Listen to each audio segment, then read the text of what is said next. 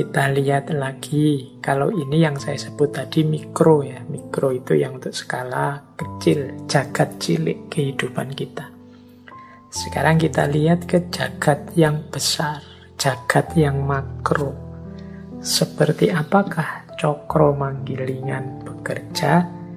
Kita ambil satu contoh misalnya pendapatnya beliau Ronggo Warsito tentang perputaran zaman, bagaimana jagat besar ini berputar. Kalau di serat Kolotido atau mungkin teman-teman bisalah membaca serat Centini yang di situ juga banyak mengutip pandangannya Ronggo Warsito. Jadi zaman ini berputar dari fase Kolotido, kemudian Kolo Bendu, dan akhirnya Kolo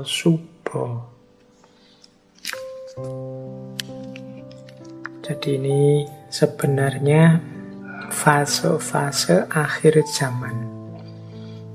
Kalau dalam Ronggo Warsito, jadi fase-fase zaman yang berputar dari lahirnya satu peradaban, satu budaya, sampai mengalami masa-masa akhir. Nah, masa-masa akhir itu diawali dari Kolotido zamannya beliau Ronggo Warsito sendiri itu beliau menyebutnya zaman beliau itu ya zaman Kolo Bendu yang diawali dari Kolo Tido. Jadi ada Kolo Tido, kemudian Kolo Bendu, dan nanti mengalami perbaikan saat Kolo Subo. Kolo Tido itu zaman egoisme. Jadi ketika orang mengejar kesenangannya sendiri, kebaikan dan kebenaran diremehkan. Pembedaan-pembedaan ini benar loh, itu salah. Ini adil loh, kalau yang itu tidak adil. Ini baik, kalau yang itu buruk. Itu sudah tidak lagi digubris. Semua orang mengedepankan kepentingannya sendiri. Nah ini zaman Kolotido. Zaman Kolotido ini muncul biasanya setelah orang mengalami stabilitas, mengalami kemapanan, kemudian muncul egoisme-egoisme. Ingin enaknya sendiri, ingin menang terus, ingin senang terus. Berbeda dengan era sebelumnya. Biasanya era-era sebelumnya ini kan era membangun, era membentuk, era apa? Era menata dan lain sebagainya. Nah, biasanya kalau sudah mulai makmur, mulai sukses, mulai juga egoisme. Mulai juga orang merasa, ya sudah ini sudah enak, sudah benar. Terus masing-masing ingin senangnya sendiri akal sehat diremehkan. Menganggap dirinya selalu benar. Ini awal-awal kerusakan namanya kolotido. Kalau kolotido semakin parah, akan muncul kolobendu. Kolobendu ini semacam puncaknya kolotido. Ini yang disebut zaman edan oleh Ronggo Warsito.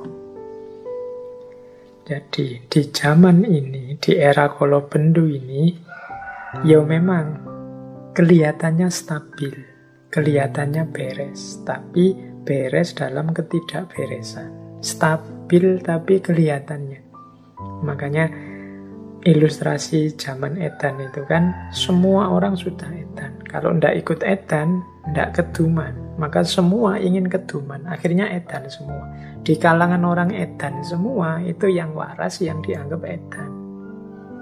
Karena semua edan yo ketoke sama semua, kelihatannya beres semua. Tapi beres dalam ketidaksadaran. Di antara cirinya, nanti teman-teman yuk boleh bacalah dulu kita pernah sekilas juga membahas beliau Ronggo Warsito ini.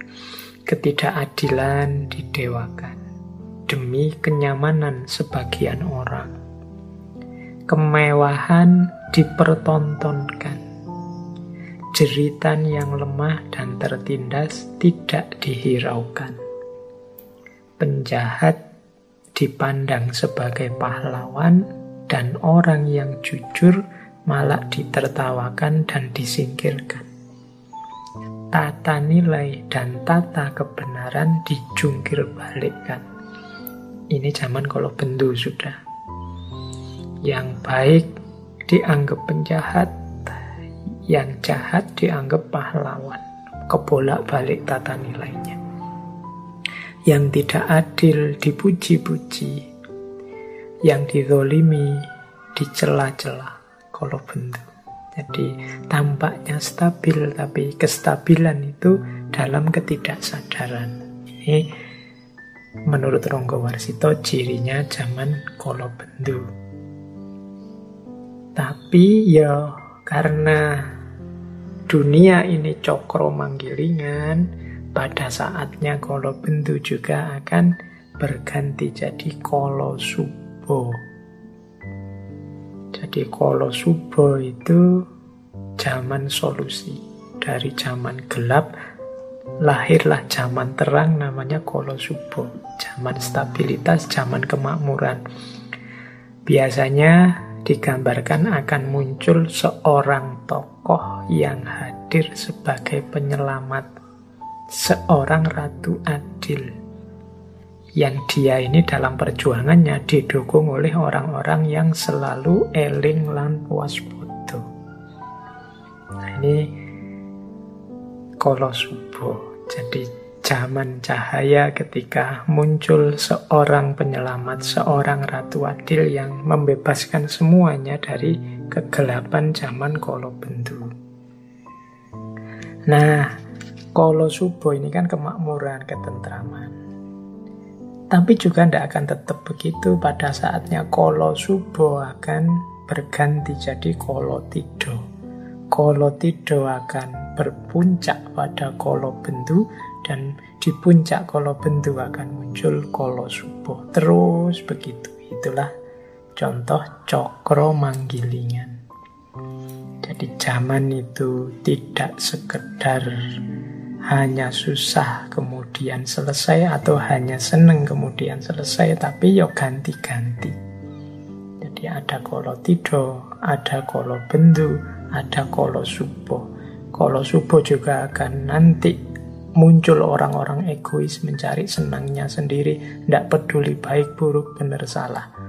Lahirlah kolo tido kolo tido semakin parah muncullah kolo bendu pada puncaknya kalau bentu muncul tokoh yang menyelamatkan.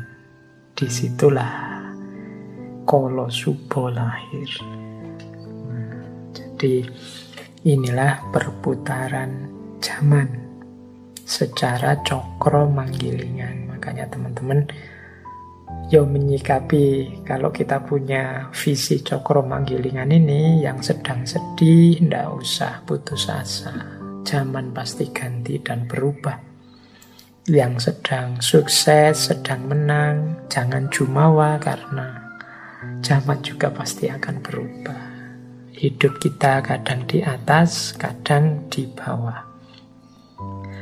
Baik, yo kalau tentang tiga ini teman-teman boleh kembali lagi mencari serat kolotido atau hari ini kan banyak itu tulisan-tulisan atau mungkin video-video YouTube yang membahas tentang Ronggo Warsito dan ramalan-ramalan akhir zaman versi para bujang